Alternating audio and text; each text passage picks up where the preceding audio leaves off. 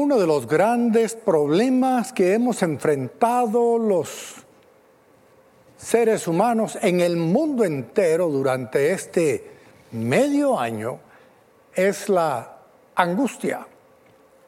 La angustia ha invadido nuestros corazones, nuestras mentes y nos ha hecho sufrir mucho debido a esta pandemia del coronavirus y sus consecuencias. Hoy queremos hacernos la pregunta, ¿qué hacer en la angustia para superarla, para soportarla, para controlarla? Yo viví a los 12 años de edad una situación bien angustiosa estaba sentado en una banquita en el dormitorio de mi abuela. Allí yacía mi primo Hugo. Él tenía treinta y pico años de edad. Y desde su nacimiento, él fue paralítico, sordo, mudo y epiléptico. Y desde esa banca vi cómo agonizó, paroxismo tras paroxismo, ataques epilépticos consecutivos. Su rostro se desfiguraba y veía la angustia que había en él y en los familiares que estábamos ahí cerca después de varias horas de sufrir esa terrible agonía, expiró. Y cuando expiró, mi abuela, doña Jerónima, viuda de López, cariñosamente conocida como la abuela Choma, con sus 92 años de edad y unos 75 metros de altura aproximadamente, dobló sus rodillas en el piso de su dormitorio, levantó sus manos al cielo y empezó a orar, no solo a llorar, sino a orar y a decirle a Dios nuestro Señor Padre, gracias por haberme permitido vivir hasta los 91 años de edad y poder cuidar de mi nieto Hugo. Porque ¿quién lo hubiera cuidado si yo hubiera partido antes? Gracias por ese privilegio. Ahora sí, Señor, puedes llevarme a tu presencia cuando sea tu perfecta voluntad. Recibe a Hugo, Señor, en los cielos. Ah, para mí fue una escena impactante, porque había la angustia de ver a su nieto amado, porque lo cuidó por más de 30 años lo bañó, lo alimentó, lo vistió, lo cargó junto con mi tía Raquel. Pero esa angustia la descargó en oración en la presencia del Señor. Y en vez de orar, en vez de llorar solamente, oró a Dios nuestro Señor. Y eso nos ayuda como ejemplo. Cuando pasamos nosotros por la angustia, bueno, mi abuela falleció unos meses después, en 1963. Yo apenas tenía 12 años, pero esas lecciones quedaron impresas indeleblemente en mi alma. La noche del arresto de Jesús, él experimentó una de sus más grandes angustias. Leamos Lucas 22, 43. Entonces se le apareció el ángel del cielo para fortalecerlo.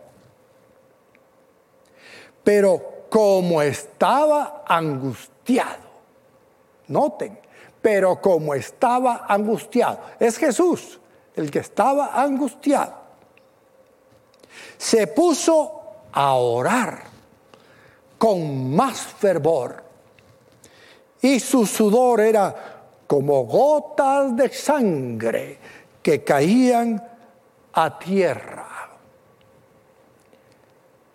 ¿Qué es la angustia? El diccionario dice es un estado de intranquilidad o inquietud muy intensas, causado especialmente por algo desagradable o por la amenaza de una desgracia o un peligro. También quiere decir aflicción o congoja, llorar con angustia. Palabras similares son tristeza, aflicción, dolor. La angustia seguramente ha llegado a su vida en más de una ocasión. Y es probable que en el futuro vendrán angustias. Pero aprendamos de Jesús cómo enfrentó la angustia. En Mateo 26, 36 dice, luego fue Jesús con sus discípulos a un lugar llamado Getsemaní y les dijo, siéntense aquí mientras voy más allá a orar se llevó a Pedro y a los dos hijos de Zebedeo y comenzó a sentirse triste y angustiado. Triste y angustiado. Es tal la angustia que me invade que me siento morir, les dijo. Quédense aquí y manténganse despiertos conmigo. Yendo un poco más allá, se postró sobre su rostro y oró. Padre mío, si es posible, no me hagas beber este trago amargo, pero no sea lo que yo quiero, sino lo que quieras tú. Luego volvió a donde estaban sus discípulos y los encontró dormidos. No pudieron mantenerse despiertos conmigo ni una hora, le dijo a Pedro, estén alerta y oren porque no caigan en tentación. El espíritu está dispuesto, pero el cuerpo es débil. Por segunda vez se retiró y oró, Padre mío, si no es posible evitar que yo beba este trago amargo, hágase tu voluntad. Cuando volvió otra vez, los encontró dormidos, porque se les cerraban los ojos del sueño. Así que los dejó y se retiró a orar por tercera vez diciendo lo mismo. Volvió de nuevo a los discípulos y les dijo, ¿siguen durmiendo y descansando? Miren, se acerca la hora y el Hijo del Hombre va a ser entregado en manos de pecadores. Levántense, vámonos. Ahí viene el que me traiciona. Una de las lecciones que aprendemos de este pasaje es que Jesús, en su mayor hora de angustia, procuró no estar solo. Invitó a sus discípulos a acompañarle, a estar con él en la angustia.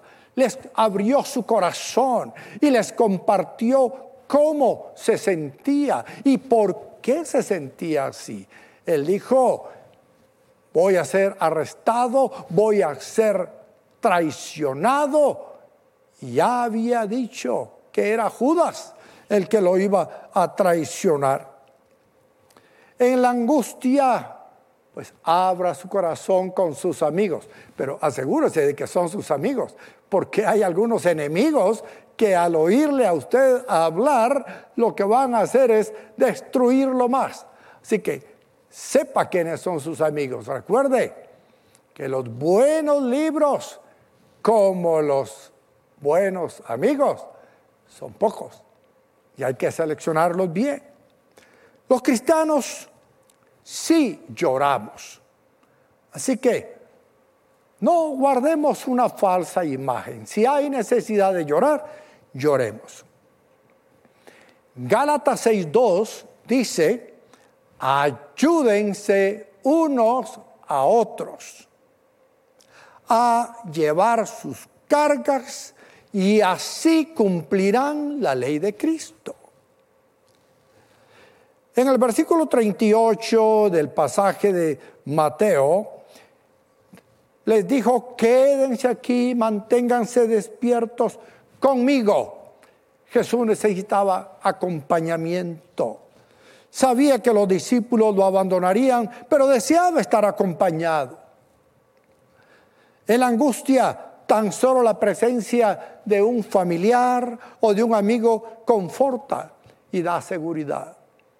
Por eso cuando hay funerales en épocas normales, con solo llegar, abrazar, estar ahí presente, servimos a los deudos que están angustiados.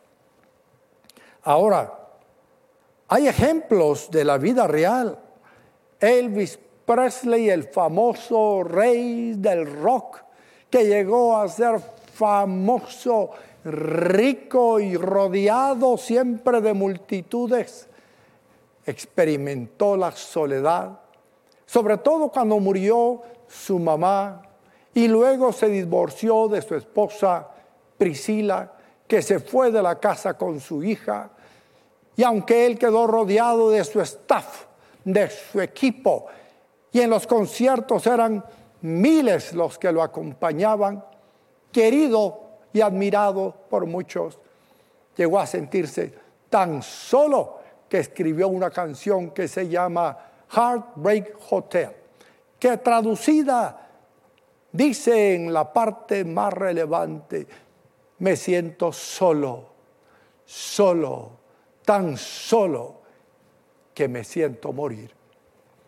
Y murió en los 40 de su edad, joven, rico, famoso, pero solo.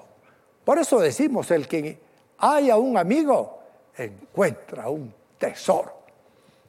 Y no hay amigo como nuestro Señor Jesucristo por eso Eclesiastés 4:9 nos enseña que más valen dos que uno. Tener alguien con quien llorar es algo valioso. Dice Eclesiastés 4:9, más valen dos que uno, porque obtienen más fruto de su esfuerzo. Si caen, el uno levanta al otro. Ay del que cae y no tiene quien lo levante.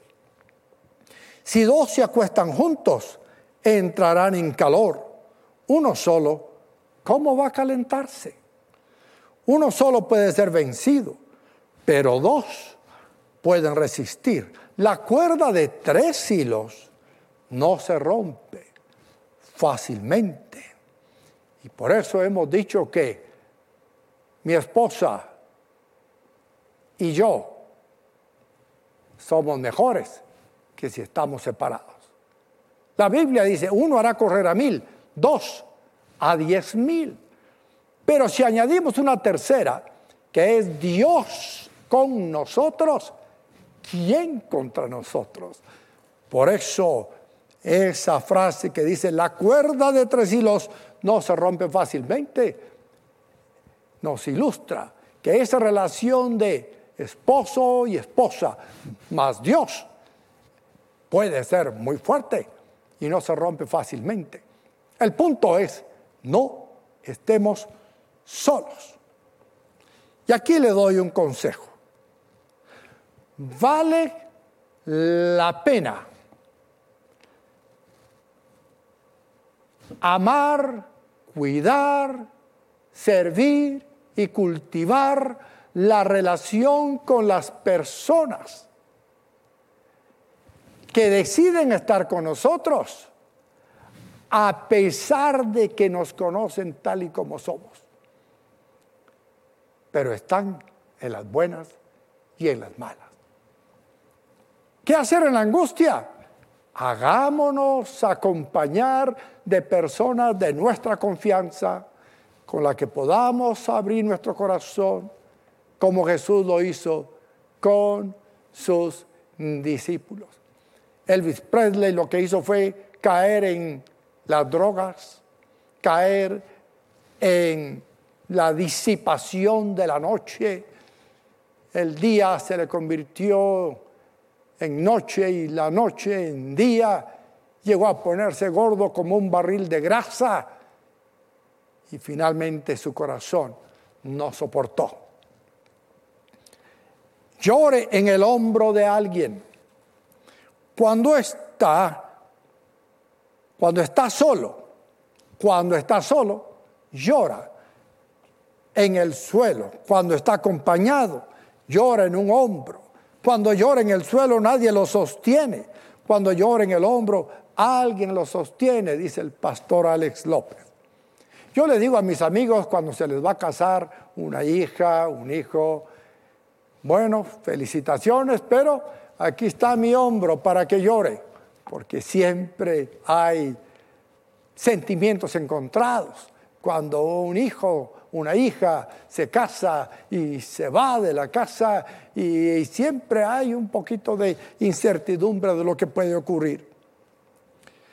Cuando esté solo, recurra al amigo fiel, recordando que Solo Dios nunca falla.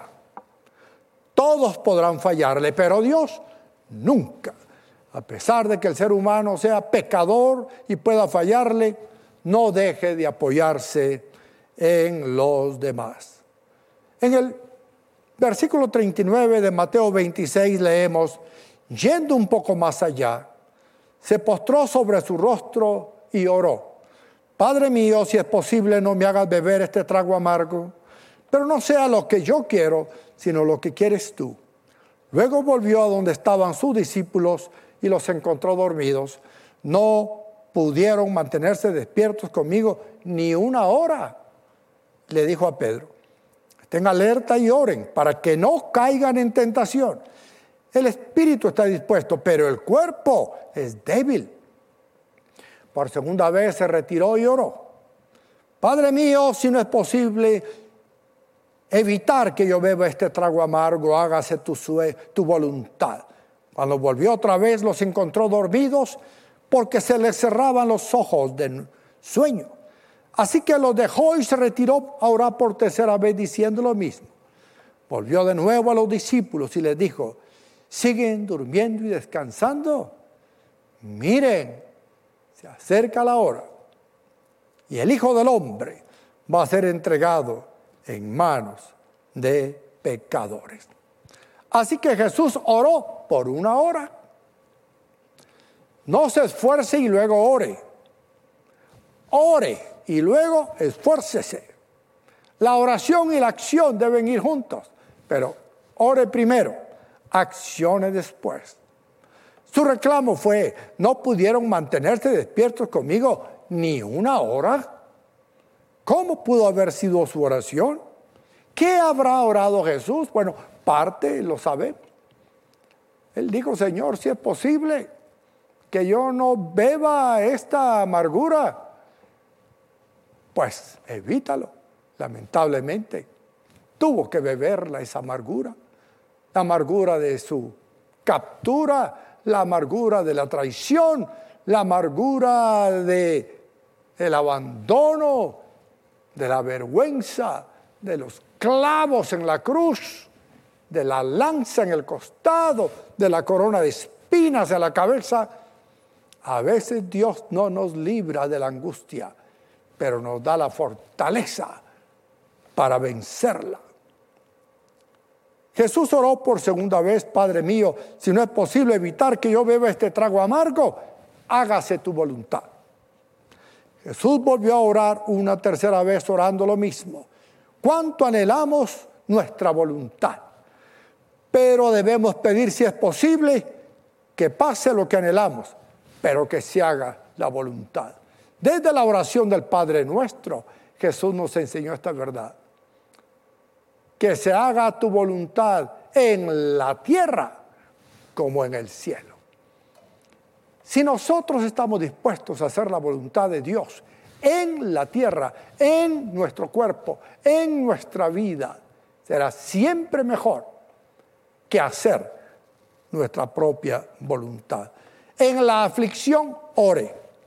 Santiago 5:13 dice, está afligido alguno entre ustedes que ore. ¿Está alguno de buen ánimo? Que cante alabanzas. Cuando un hijo pide, los padres solo le dan lo que le conviene. Que un hijo puede pedirnos un rifle, pero no necesariamente se lo vamos a dar.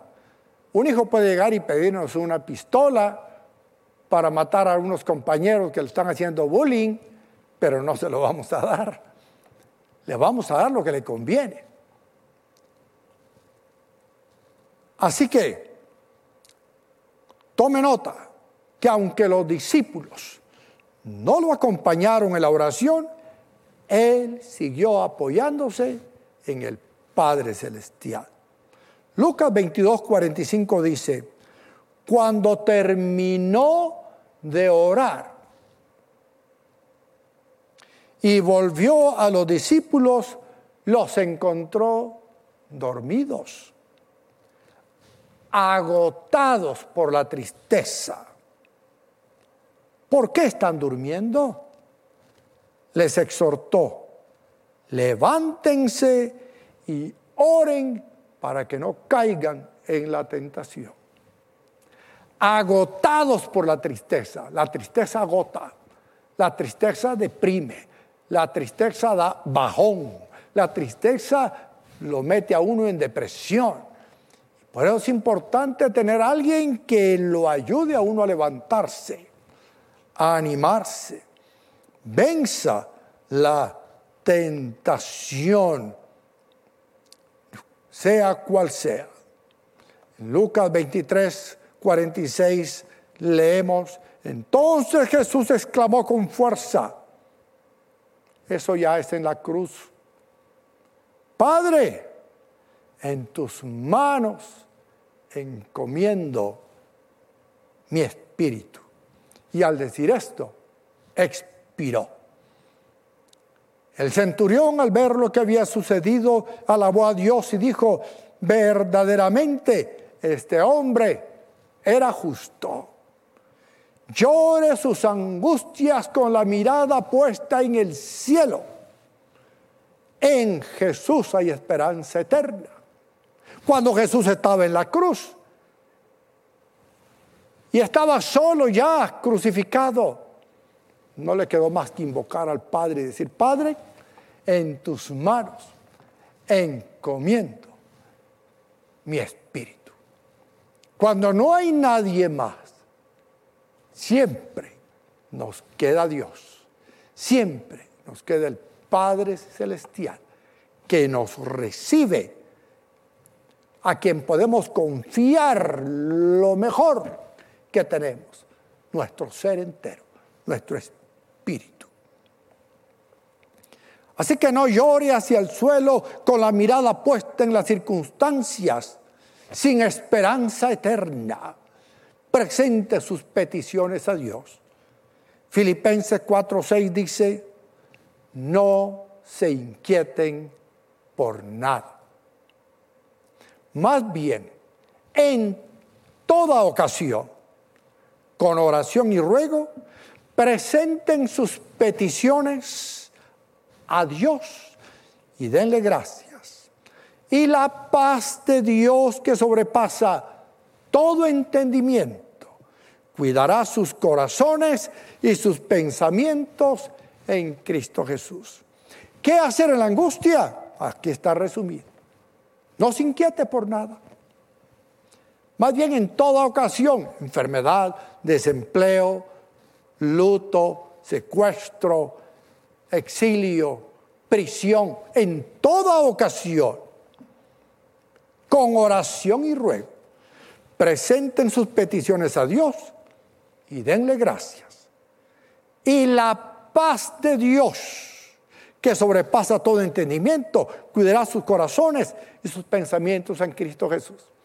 Al hacerlo, al orar a Dios, Él nos dará su paz y lograremos neutralizar la angustia que estemos sufriendo. Oremos en este momento. Padre amante, yo te ruego que escuches la oración de tus hijos que en este momento están conectados en este Frater Life. Mira, Señor, sus angustias. Mira al que está enfermo, al que está desempleado, al que está de luto, al que está agonizando, al que está huyendo, al que está preso, al que está sufriendo cualquier circunstancia. Que esa angustia, Señor, la ponga en tus manos, que abra su corazón a ti y reciba de ti, Señor, la paz en su mente, en su corazón. Y que nada ni nadie, Señor, nos quite el gozo de tu presencia y de disfrutar la vida en abundancia que Cristo obtuvo para nosotros. Pero también quiero orar por usted, amigo, que tiene la angustia de no saber qué pasará con usted si muere hoy. Pero si usted desea entregar su vida a Jesucristo y recibir vida eterna, Ore conmigo esta oración. Señor Jesús, entra a mi vida. Sé tú mi salvador. Reconozco que soy pecador. Pero también creo que tú eres el Hijo de Dios, que moriste en la cruz en mi lugar. Fuiste sepultado y resucitado. Toma mi vida, transfórmame, hazme un hijo de Dios. Amigo, si usted hizo esta oración de fe, yo le pido que busque en nuestra página soynuevo.org, soynuevo.org, y allí le instruiremos para que pueda seguir creciendo en gracia y en conocimiento de Dios. Hasta la próxima y que Dios nos bendiga.